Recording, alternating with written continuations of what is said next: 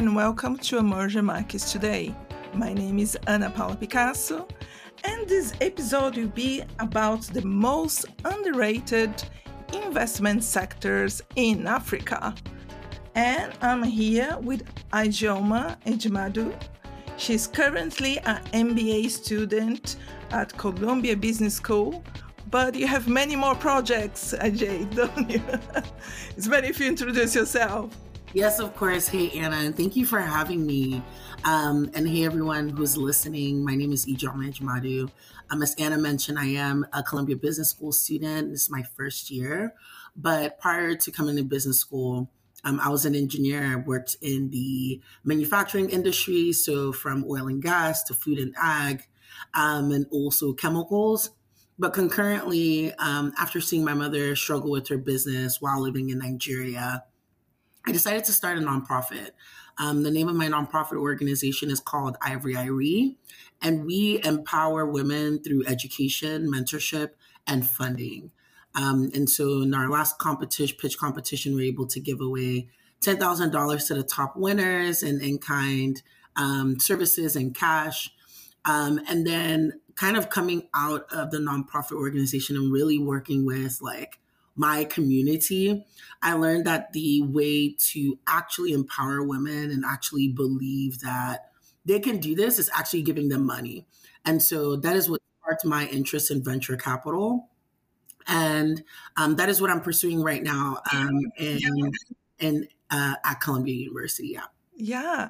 And definitely we're going to talk more about your nonprofit organization a little bit later on in the episode. And the reason I invite you to the podcast is because I came across your Medium articles. They were actually called the most underrated investment sectors in Africa. We're going to talk about education technology, EdTech for short, PropTech, property technology, as well. So I can link them both in the show notes. So after you guys listen to the episode, you can go check out the two articles on Medium from Ajay.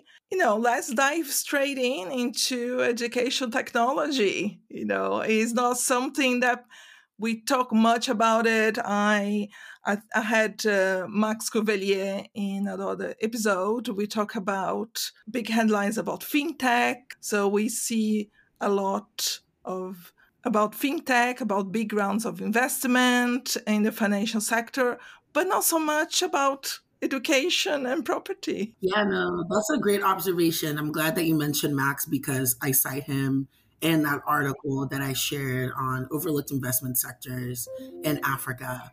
And so one of the things that I guess a lot of people don't realize is that education and funding education is literally funding your future. It is you trying to groom the folks now for the future when people retire and people jobs change and things like that change. And so I think one of the reasons that it may be overlooked is because it's such a long-term thing. Investors want, returns on their investment now. The way success is measured in education is a little different from the way the fintech sectors would measure success. And so maybe to give you a little bit of background on where I was at before I started writing this article was because Max, they always publish if you haven't subscribed and you are really yes, go subscribe to Africa the Big Deal, the newsletter. The Big Deal Substack. Check it out because he publishes a lot of data. But one of the things that he does at the end of every year is that he creates this map of where investments have gone. So he puts it in buckets like fintech, energy, logistics, and retail and education. And you can see that education is growing. So I think maybe 2019, 2018, we had Andela come up. Andela, which is one of Africa's unicorns now. Education at the time, they were training software engineers and sourcing talent to international firms that needed it. But then we also saw Ulesson pop up and things like that. But the reason why it was just a little interesting was that fintech consistently got half of the money that flew through the flew into the continent. And so then you saw this little section of like education and all other things, not to say that those don't matter. It's just that education is so critical that even the way we fund it tells a lot about what's going on in that space. I think beyond venture capital, it's important to also know, like, the budget allocation for a lot of countries in Africa for education has declined over the last 5 years. So that's problematic.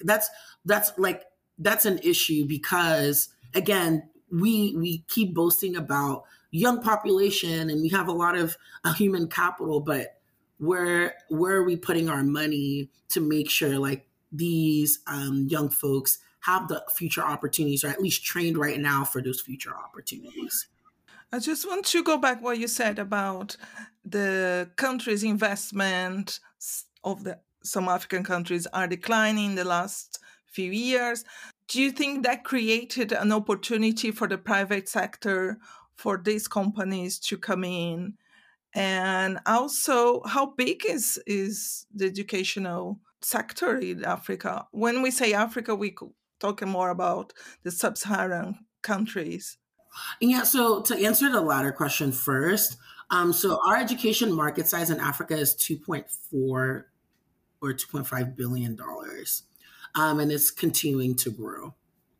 Now, education globally is like closer to $3 trillion, and of course, this cuts across pre-K to getting into the workforce, lifelong learning, and things like that. But I think the way that it has declined is very interesting.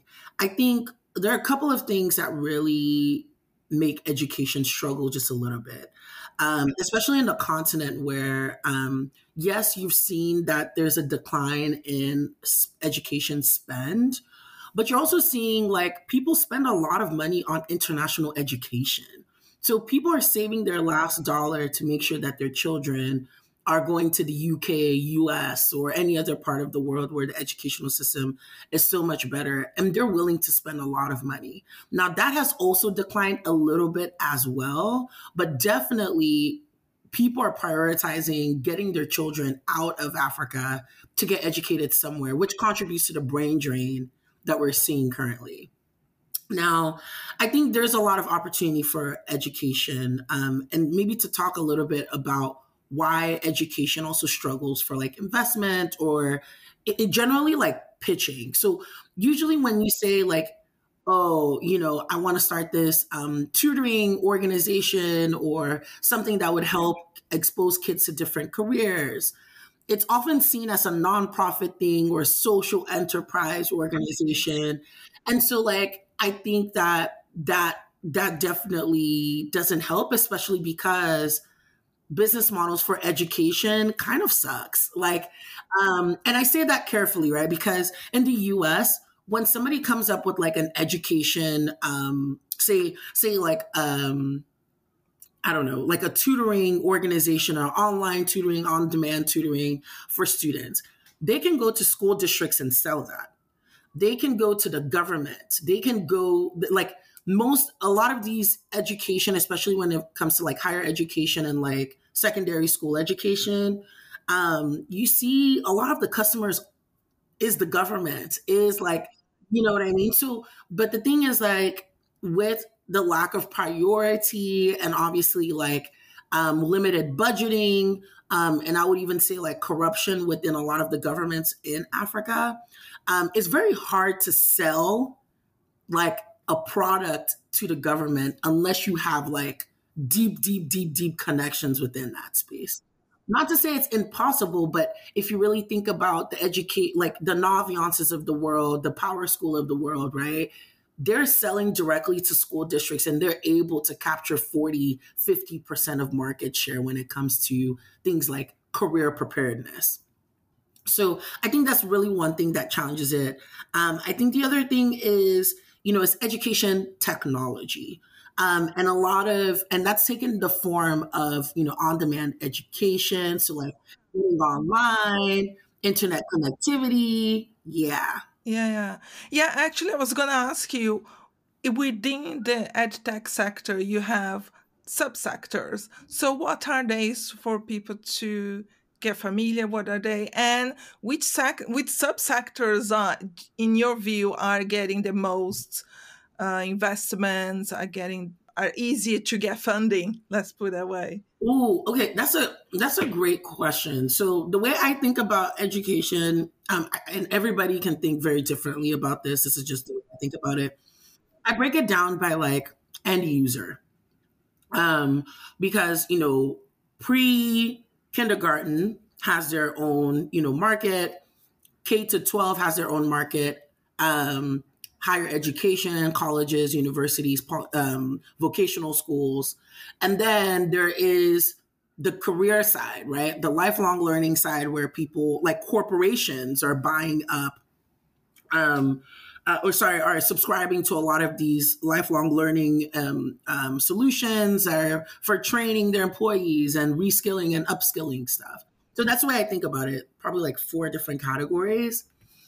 I think in the continent, I can only use like case studies. So company Andela, and I mentioned Andela before, now their business model has changed, but their target audience was more so post-grad students. So like people who have gotten out of the university and they're looking for opportunities to do like, you know, software engineering. So usually that's like post-college or... what's it called? Or maybe somebody who's trying to switch careers, right? They want to get into software. So they've become sorry about the background noise, but they became a unicorn by just creating a business model that works best for everyone, right? So they train up the engineers, they send them off to like different, different companies that need the talent, and they're able to get money from both of those angles. So, and they, again, became a unicorn. So I think that's pretty telling sign that, okay, this sector or this particular area is one of the places that people could potentially plug into. I think AltSchool is doing something very similar. AltSchool is a Nigerian-based company, and they're doing, again, something similar. They just opened up their product school, so they're teaching product managers to become product managers for different organizations, very similar, and they've also recently received some funding.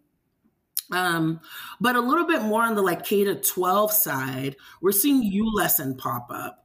Ulesson actually started off, if I remember correctly, with a hardware. What they wanted to be able to get students who were in more developing parts of the country and on the continent to access rural areas. Yeah, rural areas where they can access like, you know, tutoring help for math and English and science. So they sold hardwares. That you could plug into your phone, so it didn't need to be a smartphone, so that your kid can learn. That business model has recently changed, but he has gotten a significant amount of funding. And so I think generally speaking, we are seeing, I think across the sector, there is a whole lot of opportunity. But I think that if you're following the money, it's probably going to be closer to like, you know, once people get out of school or around the time where they're trying to reskill or upskill. But all of these sectors are quite critical, because if you don't catch things in the beginning, you're going to just kind of like keep pushing the problem until like you hit a certain point. You know what I mean? I think when in the context of Africa, it's very important that we understand that while there are so many headwinds, there are also some tailwinds. The challenges, internet penetration. Internet penetration is increasing. It is not as fast paced as we want it to, but we are seeing internet penetration increase. We're starting to see people create like amazing, because of these challenges, you're seeing people get really creative. There's one of my favorite companies called FoondaMate. They are a South African-based company started by this couple. And they created pretty much a ChatGPT version for WhatsApp, where children can get on WhatsApp and say, what is 2 + 2? And the bot spits out the answer. Oh, can you like define, I don't know, soccer? And this thing would literally spit it out. And so you're starting to see people leverage WhatsApp that everybody is usually on to empower parents and students to become smarter or achieve their learning goals. I think it's also promising that the middle class is also growing.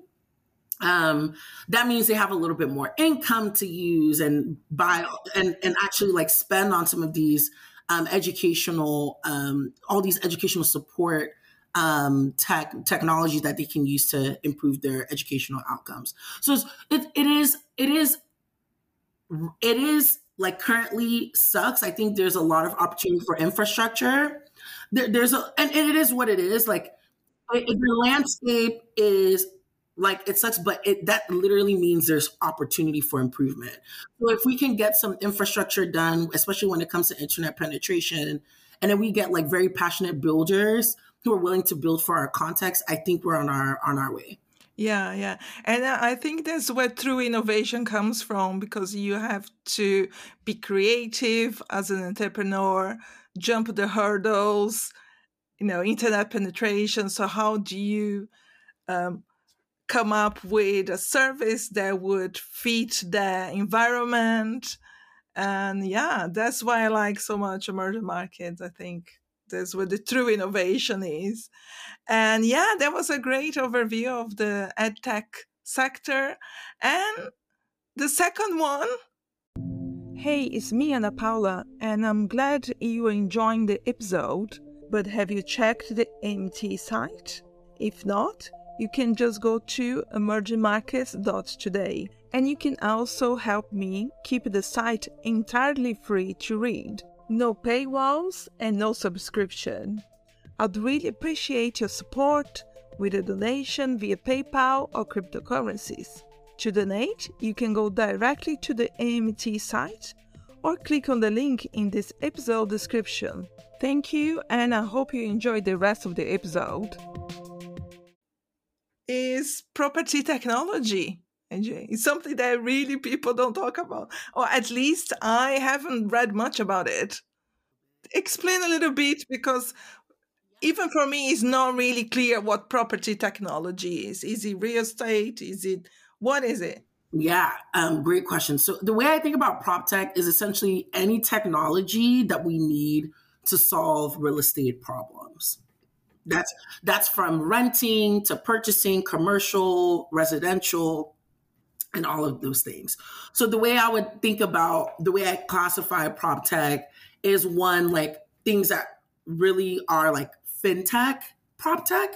So for example, if you want to pay rent, an app that allows you to take payments to pay rent. That's kind of the way I think about it. Then I think about like smart real estate in the way that like, like how COVID happened, or even like your doorbells, right? Like things that allow you to see the person who's at your door before you get to the door. So like little like gadgets and technology like that, smart locks, using pins instead of keys, things like that. You also see like a collaborative economy that is Airbnb. So like they're using this platform to connect people to make sure their homes are, like hosts and people who are coming in to use their homes.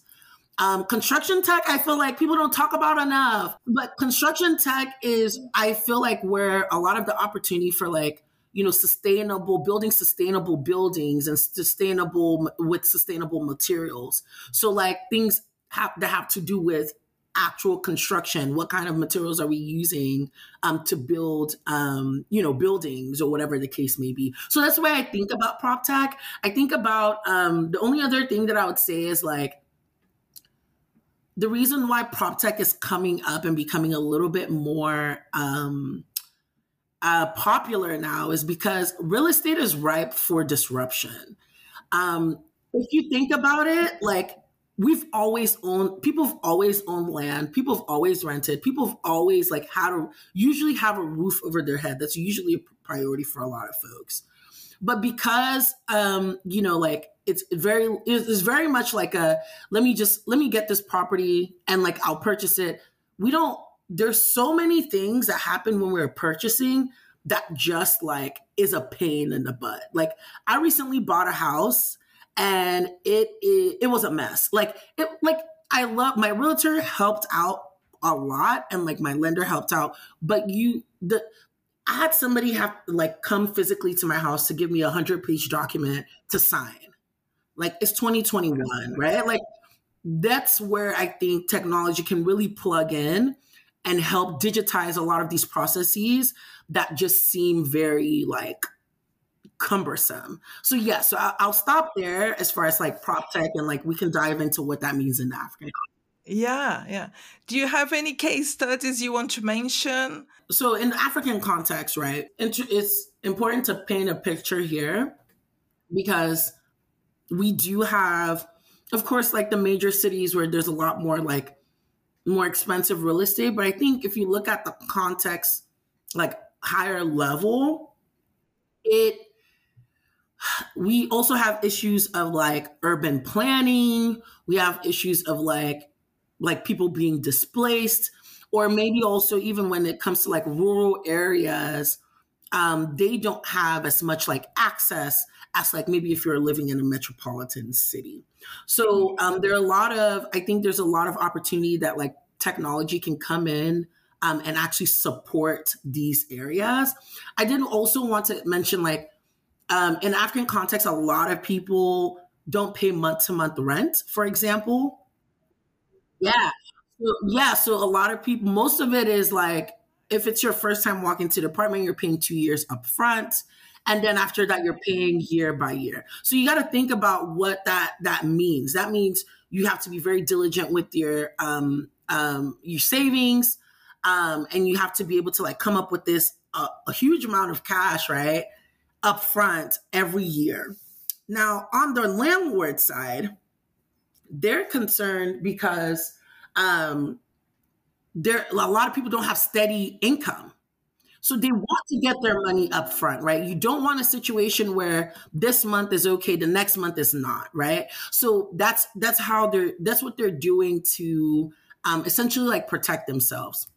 I did want to share a company called Split that's based in Nigeria, started by Tola. He recently just raised, I think, $3 million. That was actually led by Mac Ventures, which is a US-based venture firm. In fact, a Black-owned venture firm based in, I think, California, if I'm not mistaken. And they also came out of an accelerator program that's based out here in New York, which is very funny. It's the biggest accelerator for property and real estate in the world, Metaprop. And it's funny because now he's my professor at school, which is very funny that we get to like talk about like real estate sometimes after class. But I bring Split up because they're one of the people who are coming in and trying to provide more flexible rental payment in metropolitan cities. So things like that, it's like very, very innovative in that like a lot of people are used to paying all this money up front, whereas like Split is coming in trying to like offer more flexible payment options. Thank you, Ija. I think it was a great overview both of the prop tech and the ed tech sectors, something that not many people talk about it, especially not on a podcast. And now it's time for you to talk about you and your nonprofit. Again, I started my nonprofit organization back in 2017. We actually started off as a blog, and we're blogging a lot about African women, her business, and all the things that affect outcomes within her career and her business. But then quickly transitioned into doing more events and honing in on making sure like the African female entrepreneur is empowered through educational programs we hosted, through our conferences, and also like funding. So as I had mentioned, we did give away $10,000 in cash and in-kind services to our top winners at our last pitch competition. And just with working a lot with those women, we learned that, you know, at least for me, my biggest conviction was being able to give them money, invest in them, and also expect returns from that investment. And so that's kind of the reason why I pivoted into VC. But while I was at while I was running Ivory Irie, which is a little bit on pause right now because of business school and a lot of things that are going on. But we're very intentional about making sure that our community was well supported. So have one-on-one office hours with the founders within the community. And then what we do is just connect them with the resources that they need and continuously continue to engage them and see how we can best support given the community that we already have and some access that I have within my networks. And if anyone wants to get in touch with you and get to know more about and get involved with Ivory Irie, I know you're on LinkedIn, email. Yeah, my LinkedIn is Ijeoma Ejimadu. I'm sure you would type that out for them. I don't need to spell it. Yes, no. I'll put all the links in the description. Yes, please. And also follow me on Twitter.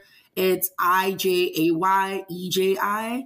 I post a lot about Africa. I post a lot about investment opportunities, both for VCs. Recently completed a research looking at VC junior level salaries across the continent.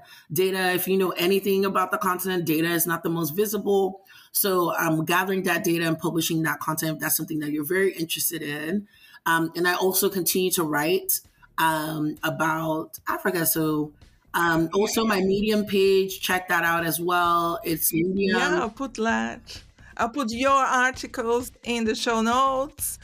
And yeah, like I mentioned before, guys can go check out and read about the two articles of the most underrated sectors in Africa, EdTech and PropTech.